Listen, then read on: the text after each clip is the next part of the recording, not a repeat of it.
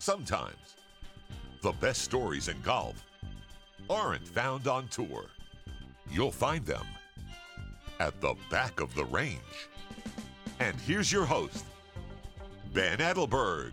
And welcome to another episode here at the back of the range. I am your host, Ben Adelberg. This is episode 190. I took a rare week off last week. Hope you all did well without an episode to listen to. For those of you that are slightly new to the podcast, missing a week is a rare occurrence. I think it's happened about two to three times, maybe, maybe two to three times in the last three and a half years since I started the podcast. This time around, it was because I was just getting some special episodes prepared and needed to do some internal housekeeping, which uh, is needed from time to time here at the back of the range. Basically, I had to do a clean pick and tidy things up. So, for those of you that have ever worked at a driving range in the past, there you go. Did a clean pick. I hope that you all enjoyed the Masters this year. I have to say, I was really happy that Hideki won. He has been labeled as one of the best players that never have won a major for quite some time. I can't imagine how much media scrutiny that guy has received during his career. He had a four shot lead heading into the final round. I'm so glad he pulled it off you know, maybe it wasn't the most dramatic finish, and yes, he doesn't quite have the same amount of juice as you know Spieth or McIlroy or Dustin Johnson. But I can't imagine anyone would be rooting against Hideki Matsuyama. So glad to see him capture his first major. All right, so here's the game plan for me for the next week and a half. I'm running over to Naples, Florida, just across Alligator Alley, if you know, you know, to shoot some photos of the practice rounds at the Terracotta Invitational one of the best amateur tournaments in the country played at Naples National. Can't wait to check that place out. Some of their former champions are guys like Peter Uihlein, who just won this past weekend at the Korn Ferry Tour event in Vegas, Matt Kuchar, Justin Thomas, and some former guests of the back of the range, Sean Knapp and Gene Elliott. So they have a great field each and every year.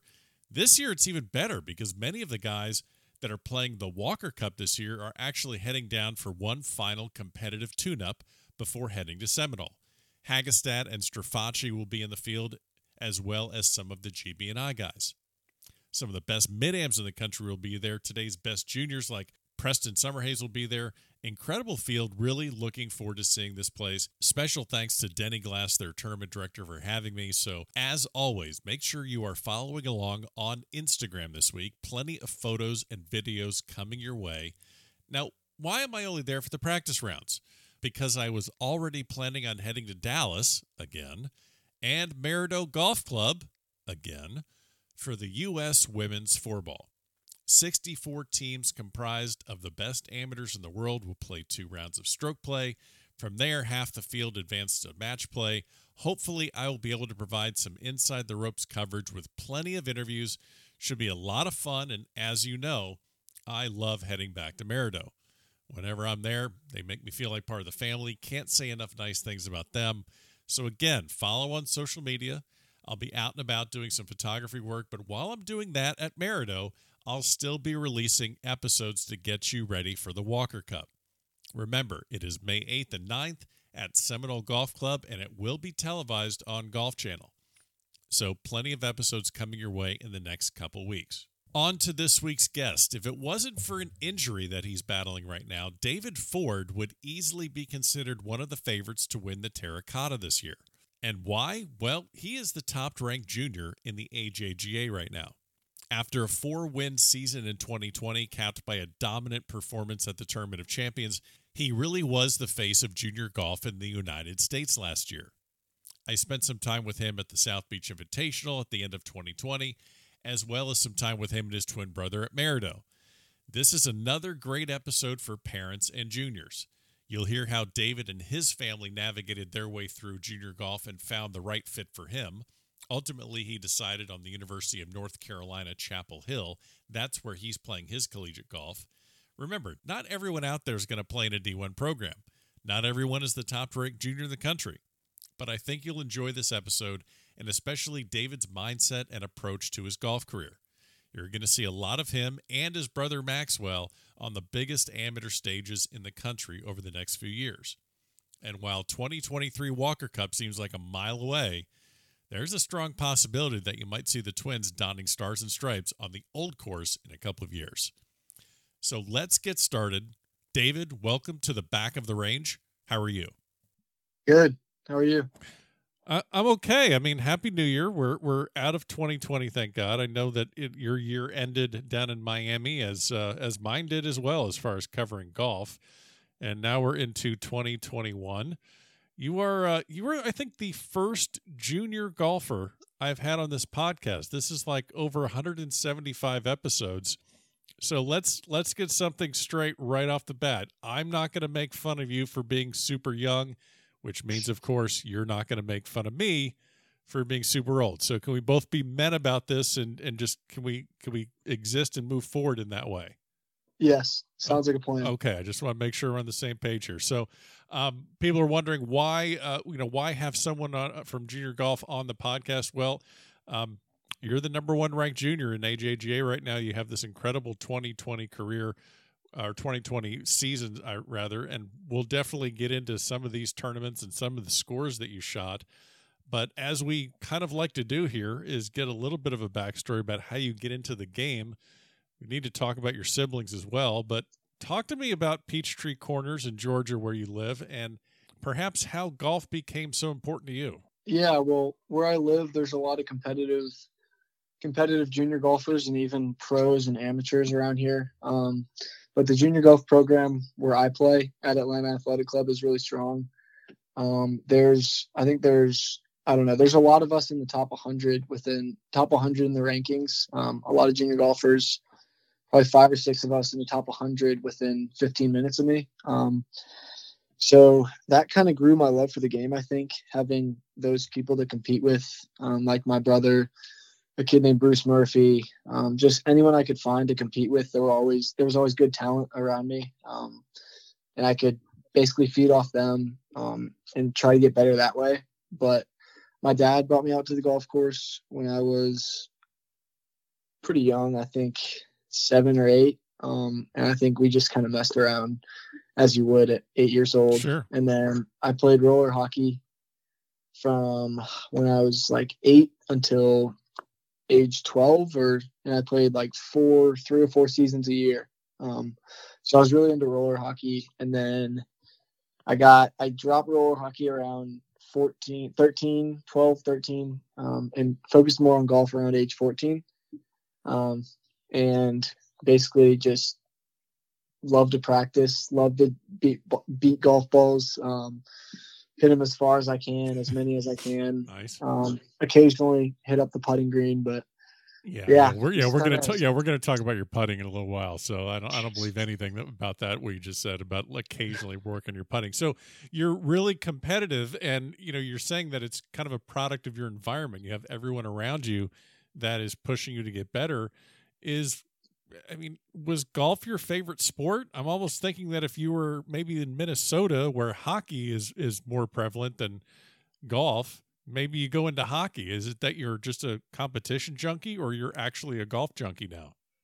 Uh yeah, I'm I'm definitely just a golf junkie right okay. now. That's that's all there is right now. Like, I would I would do anything golf that anyone puts in front of me. Um, okay. But I might have been a different story if I lived in Minnesota or Canada or something. Right. Um, but yeah, the climate I have and the people I'm surrounded by and where I feel like I'm at in golf, I I just love it. So I'm kind of diving into kind of your mindset here. You know, is it that you are have this drive that you want to be better than everyone else, or is that you maybe just don't want to lose to anyone? And I know those are kind of two very similar things but I've I've seen I I know that you kind of have to channel that anger the right way on on the golf course to get the most out of your game. What's worse for you, not winning or losing to your friends? The getting better than everyone else part is the type of preparation that's like off the golf course or practicing. So whether it's reading a book about golf or writing down your thoughts about your golf game or hitting putts on the putting green, hitting balls, I feel like that's that's kind of where you get better um, or at least in my mindset, that's that's where I've always thought of like, okay, I'm I'm here to get better, and then when I'm on the course, it's it's I'm here to win. Um, I'm I'm not here to lose. I'm here to win. Right. Um, best golf book you've read recently? Uh putting out of putting out of your mind by Yep. Bob Rotella. Yep. Um, that's that's kind of I read I read golf is a game of confidence. Um, and then I liked it, but I felt like it was more of a overall golf game and a ball striking book, kind of Sure. um, like just kind of overall golf. And then putting out of your mind is focused solely on the game within the game, which is putting. So it it kind of it grabbed my attention, and I've read it once all the way through, and then um, let's see, I've won it, I read it once all the way through, and then whenever I'm not putting as well, I usually read it, like just bits and pieces of it. Sure. No, that's. I think it's also great just to kind of unplug a little bit from the physical aspect of the game and actually maybe flex a different muscle and just absorb. Yeah. It. Yeah. So you we've we've talked a little bit about your brother, brother Maxwell, twin brother, Yep. but we we you know I feel that your your sister Abigail, I mean you, you guys are triplets. I feel that she probably does not get the publicity. So tell me something about your sister. This is her time to shine here on a golf podcast, which is I'm sure just her dream. But I mean, but what's the dynamic where you two are really just going at it all the time? Um, how does that dynamic work with your sister? it works okay. I don't really see her that often, um, just because I'm at the golf course, Sure. and that's kind of all where that's that's all the time that I spend in my life is at the golf course. Um, Okay. So I don't really see her that often. Um, I haven't really been able to like develop a close relationship with her. I think because there's always been golf and then trying to beat my brother, and that's kind of my focus. like at least at least 23 hours of the day. Okay. Um, but yeah, she uh she works at Chick Fil A. She used to work at Chick Fil A. Well, she's she's actually had like five or six different jobs. She's Um, been fired five times from Chick. Fil A. No, no, no, no, Okay. no. okay. she's she's uh she's left for better pay five times. Oh, excuse me. Um, so she does she does very well. She's I think she's paying for some of her own college education. Um, she helped pay for a car. I think um, she's very independent, and she sets a good model for me on how to be on how to live without more parental support. I guess. Um, Yeah. Just because she's really good at living, she's really good at like supporting herself. Um, as an 18 year old girl, Yeah. uh, might be, but she is she is very good at that. So that opens up a lot of questions about just the competitive nature between you and your brother Maxwell. Now, obviously, we can you know clearly say that that 2020 uh, w- was your year when it comes to junior golf. You know, winning four times, uh, you know, at, in AJGA events. So you, you had the upper hand on on him this year. I know that he's had other success against you in previous years, and you guys go back and forth all the time. How do you kind of I mean, it's kind of an interesting way of looking at it. I mean, you always want to go full throttle all the time, like you said, of beating your brother. But then again, there is that, you know, you have to realize, hey, we are brothers. And, you know, at the end of the day, we have to kind of coexist and, and, you know, live with each other and, and be brothers. So do you guys, you know, how do you manage that? Do you maybe just kind of calm things down when you're not on the golf course? Or is it just always, you know, 24 7 just going at each other? Um, I think it's it's like mainly competitive. We've been playing together a lot recently, so it's been like we come home from the golf course and one of us is a little bit angrier than the other because we Right. we lost to the other one. Um, and so I usually just go up to my room and do homework, um, no matter what, and don't really talk to him, um, just because, yeah, I'd rather just focus on my own stuff.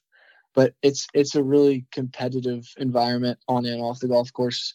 I think at least for me, I'm focusing on on golf all the time, even when I'm at school, and so that's that's always in the in my mind. Um, and so I don't I don't really I don't really think there's there's much time for like for me to calm down right now about it. Um, Sure. just because like it's so it's so I'm so heavily invested into having golf at the forefront of my mind and um like having having competing against him uh most days. So it's hard it's, it's hard to calm down um but sometimes i'll i'll be like all right think about something else. Like talk to my girlfriend or talk to talk to facetime one of my bros or something like that and just just get my head off of it um but it's it's a competitive competitive environment for sure Um, this might be a dumb question, but I was just on Facebook. Now, Facebook is a social media platform that, that old people use. I just want to let you know. So, um, Oh, wa- really? yeah, yeah, I'm watching this like 15 year old kid. He's like live streaming a video game of him pl- driving 18 wheelers, which just I can't wrap that around my head. But um, I I'm guessing that I'm just dumb question here, but I'm guessing there isn't a video game anywhere remotely close to you at any time. Uh, no, there's not. I'm terrible at video games. Uh huh. Some of my friends will come over, um, or I'll go over to their house usually. And like, if they ever start playing video games, I would try, and I'm so competitive that I want to Sure. be good at the video game. But I'm just, I'm just terrible at it. Like, there's no other explanation that I just didn't get the practice when I was younger. Yeah. Um, and yeah, I just, I need, I need a little bit more work on that aspect. I think you can. I think I don't think you need to go down that road. It's. Uh, I think you you stay on the road you're on. You're doing just fine. Um, yeah, I I kind of the same thing. When when the controllers um had more. When they went from more than two buttons, like when it went from two buttons to like four buttons, that's when I was like, "Yeah, I'm done. I I, I can't figure this out." There's like, there's like ten of them. right there's the, and there's the triggers triggers on the back end and all that crap yeah I, I've, I've yeah I was done um but Yeah. uh, no I think I think you're focusing on on the right thing but like have you ever bothered to maybe just like sit back and think to yourself why is am I so damn competitive like like even both you and your brother when it comes to whether it's golf or uh you know ping pong or anything like like you like you just said you're like this is all this is all i'm doing i mean i take care of my schoolwork i balance everything but yeah all the time it is just like i want to get better that's that's your main goal right now it, have you figured out where that started from Um, I it's think like it's like most kids can or most 17 you know 18 year olds and like hey you know i finished seventh this week nothing wrong with that some you know someone had a better week you know i played well i'm guessing seventh is just not going to do it i mean you're going to be pissed Yeah. yeah. I mean, I hope I'll be pissed. I better be. right Um, yeah, I think that I think a lot of it is my parents and my brother. Um, it's not necessarily how it's not it. My parents were always very um, like hands off when it came to golf, so um, they would drop me and my brother at the course, and they wouldn't they wouldn't give us any pointers on golf. They wouldn't. My mom and dad. My dad got me into the game, um, but they wouldn't give us any pointers on golf. They wouldn't tell us how where to go, what to practice, anything like that. Um, so, and it was kind of like that with with most sports, um, whether it was baseball or played lacrosse for a little or hockey, obviously. Um, but they they kind of let us do our own thing, and I think they wanted to they want to let us build the our love for the game independently. Um, so if you're if you're doing something, I believe that if you're doing something and it's just it's just um you're the only one doing it. You're the only one pushing yourself. Um, you have a choice to go to the golf course. You have a choice to do your schoolwork. Um, I think you're gonna you're gonna like that more than if someone else is telling you to do it. Um, so that's how it always was with my parents. They would just let me and my brother go and compete, do whatever we want. Um, and so I think the love for the game made me want to win more. Um, and it kind of helped with everything. But and then also having my brother there helped. Obviously, um, made me mad when I lost, and it was personal. So yeah, it was. I, I just I owe that one to my parents. I think, um, especially in my early days or like young teens. Well, it's a great lesson too because I'm sure as I mean, I've seen it whether I'm around, you know, amateurs and junior and collegiate players or even locally here down in South Florida, I, I you know, will go look at a junior tournament or, or go watch an event and I'll see that you know, it, you can kind of almost tell when you know a kid has pressure on him from outside, and obviously it can come from different areas. It can come from, oh, I got to play well because I got to get this scholarship to play in college, or I got to shoot this score, and and it all comes from different areas. And I think it's it's a great lesson for people listening to really think about. Okay, what's going to set up the child for the best possible result? Um, another thing I wanted to ask you is like a lot of a lot of kids I can see they get a little more, more nervous when the when their parents are around. And Yeah. I know your parents uh, go go to a lot of your tournaments. I'm sure they go to Mhm. most of them, other than, unless you and uh, you know, Maxwell are in different events. I'm not sure how many times that's occurred, but I'm sure that can kind of set a little wrench in the uh, the travel schedule. But how was there ever a time where you were uncomfortable playing in front of your parents or family or friends? Um, no, uh, that's something that I think I'm blessed with. Um, just because my dad, my mom, especially my dad, um, he knew he played golf, so he knew he was very good at golf. He shot 64. He beat his age by two, like three years ago, two oh, and a half years oh, ago. Okay. yeah, so he shot 64, and yeah, do the math. Um, but he, uh, so he played golf. He kind of knew what was acceptable, what went on in the golf world a little bit. Um, but he, I never really, I never really cared about like I was never really playing well for my dad. Right. Like he took me to the tournaments. Uh, my mom took me to the tournaments, whoever it was. Um, but I was trying to play well because I had put some something into the game for myself. Like I didn't know that at 13 years old, 14 years old, but I had practiced a little bit. I had gone to the tournament and I wanted to win for myself. That's uh yeah, it's kind of hard to teach that, isn't it? I don't know. My parents, I think they uh they're I'm I'm blessed with with good parents golf wise definitely. Who's the better? Uh, well, now here, you know. So let me ask this one too. You know, you have, like you said, you're trying to balance everything. I'm glad you mentioned that you're up there, basically, you know, taking care of the schoolwork because obviously, as you uh, go to the next level, uh, if you don't don't make the grades, then obviously you're not going to see the golf course too much. Um, how do you balance everything as far as you know? There's there's the nutrition piece. There's you know, get staying physically fit. Got to get your grades done or got to get your schoolwork done. Got to you know have time to practice. Um, do you you know do you set out you know what each week looks like for you? Are you a planner? Are you just more of a product of routine? How do you kind of set yourself up where you know what time you're going to be spending handling schoolwork or handling being in the gym? How do you go about planning out your week? Um, well, if I had school in the summer and the days in the summer are 13 hours long, something like that, then I'd be at the golf course for probably at least 12 of them or 13 of them just because that's the only thing I want to do. Like, oh. truthfully, like people call me, people call you crazy for being at the golf course for 12 hours, but I would rather do that than hang out with my friends or do schoolwork just because I love it more than I'll love, like, this is not a knock on my friends, but I love golf more than I'll love my friends, um, at least some of them. Um, and uh, especially more than I'll love schoolwork. Sure. Um, so I'll be at the golf course for that's kind of my main priority is as long as I love the game of golf, then I'm gonna be at the golf course doing what I love because sure. it's it, it affects me in no negative way. Like if that's where I want my life to go, then why not put a lot into it? Um, and school, like school follows that. Obviously, I have to get my school done. Um, but I think a lot of it is setting your priorities. So if if you want to if you want to have fun with your friends and that makes you happy, that will be the the best way to make you happy in your life, then you should plan around that. Um, but for me, it's just golf, and I plan around. Uh, it's not necessarily planning, but it's it's like I do. I play golf, and then everything everything else, else fits in. I try. They they fall into place, kind of. I try to get them all done. Um, so yeah. Well, I mean, you're prioritizing your time, and uh, basically, like you said, you're you're putting most of your time into what you care most about.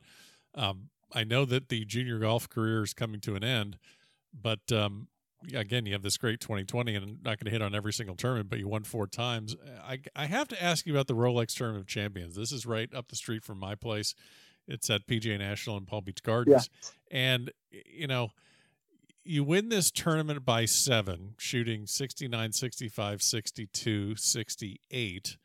Um, you beat your friend Tommy Morrison by 15 shots. That has nothing to do with my question or this part of our conversation.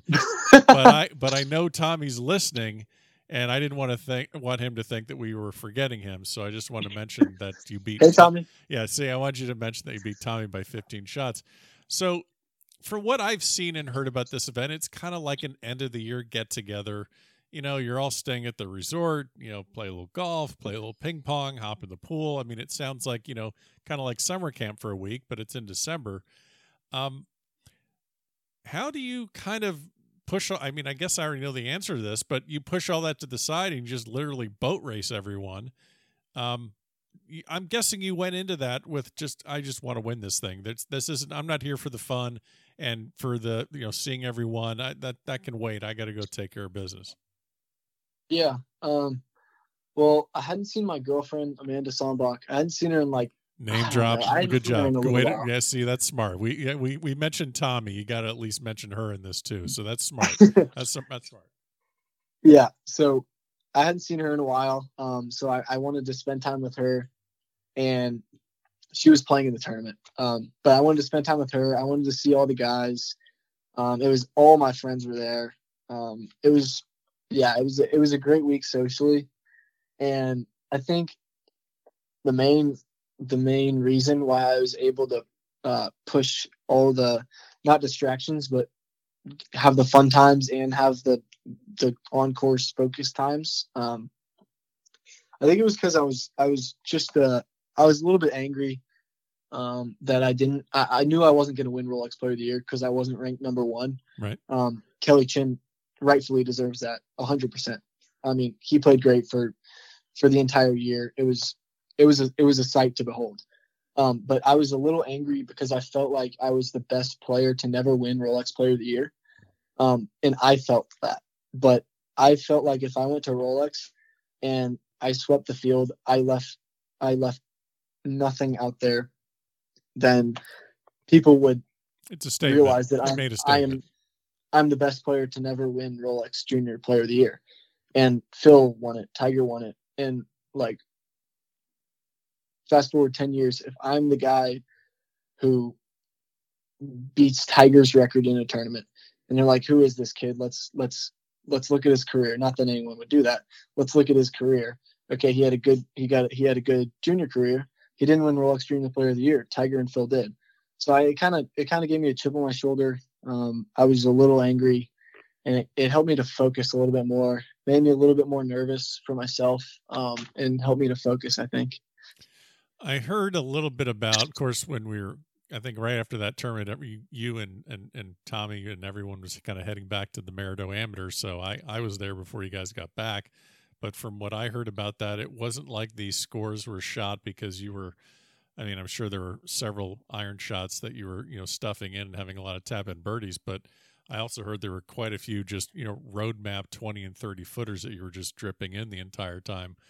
Um, I'm I'm guessing that that's not the first time where you get hot with a putter. For people that you know, uh, I mean, you're shooting 65 and 62, but there's people that would shoot 75 and 72, and they would consider that a fantastic day for them, where they get on a great run. So it's all relative to what your your 62 could be the same as someone's 82. Mm-hmm. Um, what what is I guess how do you embrace the fact that you're that you're hot and the putter's hot and keep it going, which is basically how do you stay in the zone? How do you realize that you're in the zone and then keep it going? It's one of those things I feel like I remember a lot from the second day. I remember almost nothing from the first day except for my first tee shot where I sliced in the water and made a six on the first hole of the tournament. Oh, on the par five then, on the Fazio course. Yeah, yeah and then I remember that holds, that nothing. That holds easy, dude. That's really an easy. Oh, it's it's like driver six iron if you rip one, and I went driver three iron, nine iron, and made bogey or something. Oh, it was it was amazing. Great way to start a tournament, really. and then I also sliced one. I also like it was basically a hosel six iron in the in the water on hole seven Fazio that same day. I think. Yep. Yeah. Yeah, that was good too. I made bogey. I was dropping from 80 yards on a par three where there was not really water in play. But that's okay. I remember those two shots though from the first day. Uh, I'd say I wasn't ready to win the golf tournament on the on the first day, um, obviously.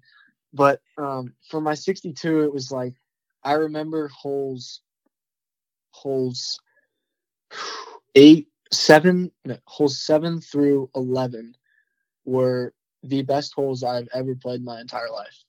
And if you ask Brian Lee and William Love about it, they will. I don't. I don't know what they'll say, but it was. It was literally like a gift from God. I have never seen myself do that in my entire life. It was like I was blackout. I made a 25 footer on seven. I think I, I almost birdied eight. I made a 40 footer on nine, a 15 footer on 10, all for birdie and then a 15 foot on 11, and then I have five iron into 12, and I hit like one of the worst golf shots of my life. Like golf. It was but, just you hit the switch so, and it was all gone as quickly as quickly as you had it. It was all yeah. Gone. And truthfully, I wasn't I wasn't in the zone for a few shots. You're never gonna have a round that's perfect. Right. It could have been 59 easily. I I flew the green on 18. I made par barely made par on a par five. I I parred the next hole. I yeah, there was just so many that that I want to have back. Um, and I think it was more preparation of waiting for a really low round to come because um, I, I felt like I hadn't gone low in a while. Like I have never shot, I had never shot below 65 in a tournament. And I just felt like it had been a while since I had a low one. Um, and I always talked to my coach about that, and he was like, "A low one's coming." And then it was more of just preparation, I think, and it was it was ready for. Uh, I was ready for a low one, I think. How you know you mentioned your coach. Talk to me a little bit about your coach, and then I want to ask you a question. So tell me about your your coach that you're working with right now. Um. Yeah, I'd I'd love to. He is. He, I, it, this is all this is all my belief. Um, but I've never seen someone know my golf swing so well. Um, it's like I've been working with him for see, four years, I think. Um, his name's Chris Moore. He teaches at Atlanta Athletic Club and um, he I'll get in these these phases where I overthink things and see something in my golf swing that might not be right, but I can still really really play good golf with it, um, even though it's not perfect. And he'll point out a different thing. Um, and I feel like I know my golf swing pretty well, but he'll sometimes come to me with a, a thing that like a something to work on that's different than what I what I thought. And sure. it works it works every single time. Like every time I've trusted him, and like right before Sedgefield's a perfect example. I was hitting it terrible, and he told me to just. He, he told me this one swing thought, um, and I said, "Okay, I'm gonna work on that." It's it's basically like all or nothing at this point. I I, I don't know what to do. It's it's right before a tournament, and right. so I worked on that nonstop for for two days. Is all I had, and then I went out and I I hit it the best I've ever hit it at Sedgefield, and he just I don't know. He finds way to communicate information to me that that's understandable, and he finds things in my golf swing and everything. I, I think everything he does is just it's perfect for me. Um, and I think if there's if there's anyone out there who wants a golf coach that has taught kids who aren't great at golf, shooting the 90s, 100s, whatever, or people who can who can go low and um, he can he can teach he can teach everybody and it kind of it kind of makes me uh makes me angry that none of my friends go to him they always switch to a different coach whenever they switch coaches like they always are taking from somebody and then they switch to somebody that's not chris um, right I'm like, why didn't you switch to Chris? And they're like, I don't know. How many tour players does he have? And oh, he has none. But um, yeah, I, it's.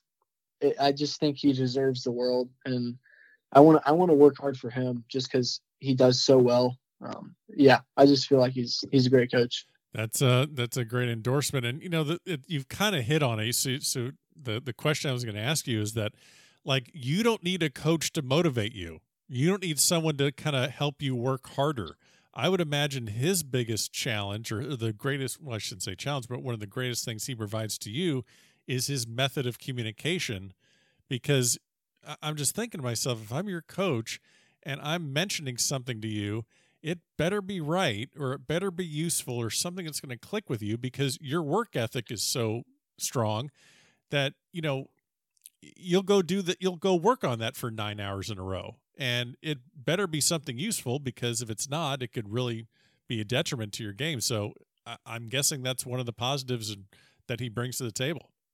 Yeah i think he he either thinks about my golf game when he's not working or when he's not teaching me or he just really knows what to say. Um, because one time, actually multiple times, I'll I used to have this problem where, well, I still do have this problem, where he'll tell me to work on something in my golf swing, um, and I'll I'll work on it and I'll overcorrect it in like two days. Sure. And I'll be the complete opposite thing. And and we we had to find a way to balance that. And the best thing we could come could come up with was get to a point where you're hitting it well, um, and then hit draws and fades and work it both ways. Um, and I think that's I know I know it's just for me, but I think I can preach that to to anyone who wants to get better. If you can hit a draw and a fade, then you can do just about anything with the golf ball that you want um, at any time. Yeah. And he he found a way to communicate it to me so it was simple. It was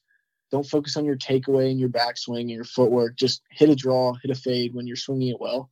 And yeah, he found a way to communicate that. And there's there's tons of other examples like with putting. Um, but yeah, he's he's just done a, a really good job. Well, I'm, I'm glad you gave him uh, gave him some publicity, and we'll definitely put the link to his website or or you know yeah. social media links. We'll put that in the show notes of this episode, so we'll definitely do that. Now, I couldn't help but notice before we get away from the, the Rolex Tournament Champions, you know, obviously, as you mentioned, uh, you know, Amanda Sambach playing in the ladies in the girls division, obviously, while you guys are playing in the boys. And I'm looking at this, and you, the day that you shoot 62 Amanda shoots 74. now, were you a pain in the ass to deal with that day or were you I mean, how did that day go after you both get off the golf course? I mean, let's let's let's see if you handled this the right way. How did that go? Um I mean, we're doing long distance now, so anytime when I'm with her is a good time. okay. no matter what. And I think um at least I hope that I think that she can see um, how much I love golf and like when I play well or versus when I play bad, it's it's a huge it's a huge impact on my life and my sure. mood. And she does so well with that. She's really good at, at understanding that golf is golf is my life and there's like her and then golf and then maybe a few other phone calls with like a friend but she does a really good job at understanding that I love golf. And so I think she was she was either faking that she was really happy or she was really happy. No, I'm kidding. She was she was happy for me. Um, and I think she was in a she was in an okay spot. It played kind of tough that day for the yeah. girls. They were on champ. Um, so um, she was in a she was in a pretty good spot. I think she was fifth or sixth or something going to the last day. Um, so she was in a good spot. It's not like it was it was too bad. Um, well, she, she, had, a, she, she had, a solid week. She, yeah. yeah, she had a solid week, top ten, uh, and she's, I believe, committed to University of Virginia. So, uh, so congrats to her. And Boy, I'll tell you what, if there's a time where she shoots 62 and you shoot 74, I just pray that I'm there to witness it. Man, that oh. that's going to be so much fun for me to see that. Holy that would be bad.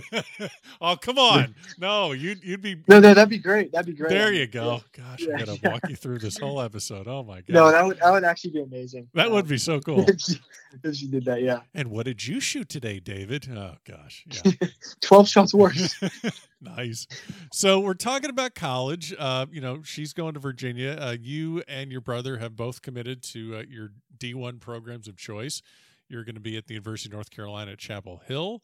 Uh, your brother is going to be at University of Georgia. So I'm, you know, racking my brain. I'm kind of thinking about at least for reference, um, thinking about the Coodys. You know, Pearson and Parker. They both independently, I believe, decided to go to Texas. So mm-hmm. they're going there together. How was that process for you and Maxwell? Was it something that you spoke about? Did you kind of decide we're going to different schools, or did you just kind of both kind of find your own way through the process? I know that's something that a lot of a lot of kids got to deal with, like you know, getting recruited and who's what coach is looking at me. You know, looking back, what was that process for you and Maxwell? Um, we I think at the start we decided to take it independently. Um, we were both we were both playing well then. Um, yeah, we were both like I think top ten in the class or something. So we were both being recruited by the same schools, um, and the coaches. I think especially the UNC coaches, all the coaches did a good job um, of recruiting both both of us and respecting the other one's beliefs and all that. Um, but the UNC coaches, they they talked with me about um, about a lot of things, but about whether the recruiting process could be independent because I had a brother. Um, and the way they put it was so I care a lot about my teammates and the guys who are going to be on the team with me. Um, and that's the same for him as as you should. Those are the guys you're going to be with. Um, yeah, most of the time. And but I I, I didn't want to make a decision based on my brother, um, and like where he went. So but they put it to me as you have to make a decision based on he where he goes because he could be a potential teammate. Um, and that was something that opened my eyes. I don't know how I never thought of that before, um, but it was it was hard to talk through just because I was so conflicted because I didn't know if I wanted to go to school with him or didn't want to go to school with him if I wanted time away, and it was it was kind of like that was the only thing I could ever stress about recruiting is whether or not I wanted to go to school with my brother. Um, and eventually I chose UNC before he chose Georgia. And the coaches at UNC were perfect for me. Andrew DiBitetto and Matt Clark.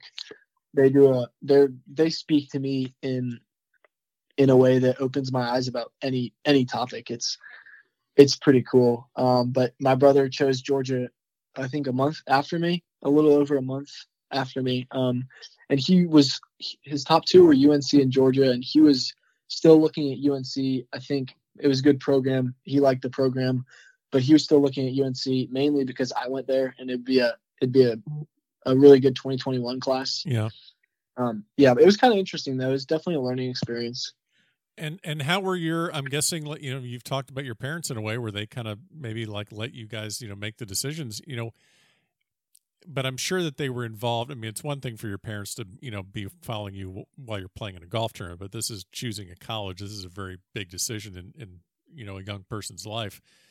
How how were they? Because that again, like I said earlier, parents of this of juniors listen to the podcast, juniors are listening to it. Um, you know, how were your how did your parents help you and Maxwell during this process? Well, in simplest form, my mom cared about school because I cared so much about golf. Okay, smart. Um, which is which is yeah, that's what she should have done. Yep, for sure. There you go. And then my dad, I think my dad kind of just like asked me questions. Maybe they they helped me through it by letting me like grow my love for the game of golf before, so I knew what I really wanted for golf. Um, like I talk so much about golf. It was a college decision, but I was going there to play golf, um, and that's that's all I wanted, and well, that's all I want. And so I think they they trusted me to make a decision because they saw how much I cared about golf and cared about my future in golf. Um, and I was being recruited because of golf. So right.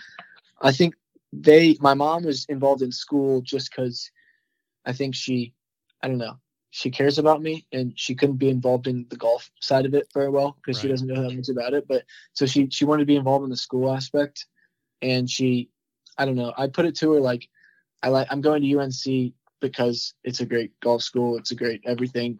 Um, but I'm also going to UNC because the people there are smart and it will push me. Um, it's a really good education, and I'm glad I I chose a smart school. Um, just I, I bet my mom is glad too. I know she's always happy that I chose UNC and my brother chose a good school like Georgia, um, edu- uh, academically. Yeah, no. but they they truthfully they didn't really do um, they didn't really influence me all that much um, when I was going through the process. They they basically, like I said earlier, they they set me out at the golf course and let me do my own thing.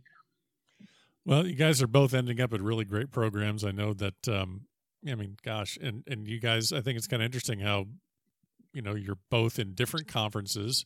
You might see each other at some invitationals, but for the most part, the only time that you're really going to collide would be in a national championship. And um, hey, let's see if that happens. That would be uh, Boy, I don't even want to go down that road of asking about you against you against Maxwell and match play at an NCAA. we don't need to. That'd be sweet. Yeah, I'm sure. Yeah, it would be if uh, you know um, if it all goes down to the 18th hole, then who knows? Um, yeah.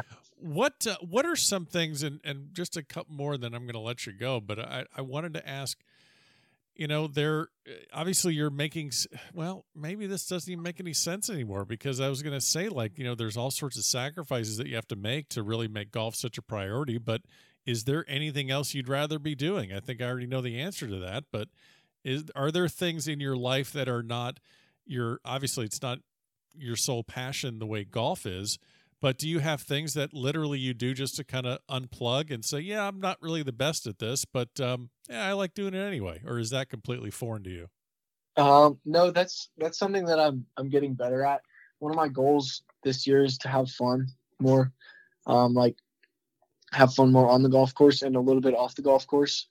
Um, but yeah, I went I went ice skating the other night. There you I, go. Uh, I've actually I've actually gotten a lot better at unplugging and not focusing solely on golf. Uh, the winter the winter days are the shortened days are a lot easier for me to for me to do that. Um, but yeah, I'd say I'm I'd say I'm not the worst at, at unplugging and and finding something else to do, like playing ping pong or hanging out with my friends or even reading a book sometime just to get my mind off of it a little bit. But um, yeah, there's during the day at least there's nothing else I'd rather be doing. Who's better, uh, you or Maxwell in ping pong? Whew, I don't know, because I think I'm better, but when I lose to him, I doubt I doubt my uh, my ping pong ability. Only when I lose to him or like JVP. Those are the only two that just make me so mad when I lose to him because I think I'm better than him, but I don't have enough practice or preparation to really back that up. Like, right. okay, I'm better than you, just because I, I don't put my, my heart and soul into ping pong when I'm when I'm preparing for a ping pong game. I don't, but like when I'm when I'm out on the on the ping pong court, I'm going I'm going hard. Yeah, but I don't know who's better. Like I I I, I think I am. Yeah, I don't know. We're gonna have to have a match. Well, I mean, I I, I, I kind of like the fact that that seems to be such a a consistent part of junior golf where I guess they have that set up at the Rolex, and I'm guessing that's set up at other tournaments where everyone's just going at it in ping pong. Um, you don't throw your paddle or get all vicious and, and frustrated at all, do you? I mean, you, you, you're even keel. I uh, I broke a paddle. Let's see, when was it? I broke a paddle like maybe it was a year ago. I snapped it, I think, or I chucked it really hard at a chair. And so I went that night and bought a new one because I was so angry. There you go. It was like a 45 minute drive, and I went and bought a new one. Um, yep, that's, yeah, I get, I get angry in ping pong. Okay, really so how do you how do you channel the anger on the golf course where it doesn't screw up your game? Because like this is nothing uncommon in in golf where you get mad, you throw a club, or you just get pissed at yourself, and you know, most of the time it seems to hurt someone's game when they get really upset. And it sounds like you have kind of the opposite where you get angry, get fired up, and, and it helps your game. Has it always been like that, or is that something you had to kind of learn how to control? Um, it's definitely something I've had to learn how to control, and I don't do it always. Andrew DiBitetto, the coach, one of the coaches at UNC, he always talks about when I hit a bad shot, I start like it gives me motivation to hit a, a good shot um, instead of like getting down on myself. Right. And that's something that I think back to whenever I, whenever I'm not in the best state of mind or I'm not playing well and I'm not real positive on the golf course. Um, and that's something I think back to, but that's just for me. The main thing I could tell somebody else would be to stay positive, um, especially when someone else hits a good shot and you hit a bad shot. Say your opponent hits it to a foot on a 220 par three, hits it to a foot, tap in birdie, and you dunk one in the water, make five, um, and you have a negative reaction, that will play into your game and help his game, yep. um, no matter what. Like, it's a cliche thing to say, just stay positive, but it's something that if you're always working on staying positive, then you're going to see better results. I believe the the results, at least for me, the results are just going to be better if I'm positive. It's a great point you're talking about. Also, where if you you know let yourself get down and your body language is negative, yeah, everyone sees that and they think, all right, he's done, he's toast. Yeah, like find a find a small victory in a bad shot. Like yep. you duck hooked one 30, 30 yards into the hazard, 60 yards offline, but you, you, you almost hit the center of the face. That's good. Or your footwork was good. there you or go. You didn't have a bad reaction. There's a positive. Something like that. The yep. small victories are are a step in the positive direction, I think. Great point. Well, David, I appreciate you uh, stopping by the back of the range. I mean, you had this fantastic, like I said, you had this great 2020. Wanted to make sure I got your thoughts on it. And I appreciate a lot of things you shared because, as I said, it's it's things that people will take. They can uh, you know take and apply it to their own game. They can apply it to their to their kids' games, and um, I think you're going to have a great 2021. I wish you the best, and uh, thanks again for stopping by the back of the range. Yeah, of course. Thank you for having me. And there you have it. Special thanks to David Ford for joining me on this episode here at the back of the range. Lots of episodes coming up in the next couple weeks. Make sure you're following along on Facebook, Twitter, and Instagram. And if you want to listen to any of the previous episodes here at the back of the range, go to the website, thebackoftherange.com. We'll see you next time here at the back of the range.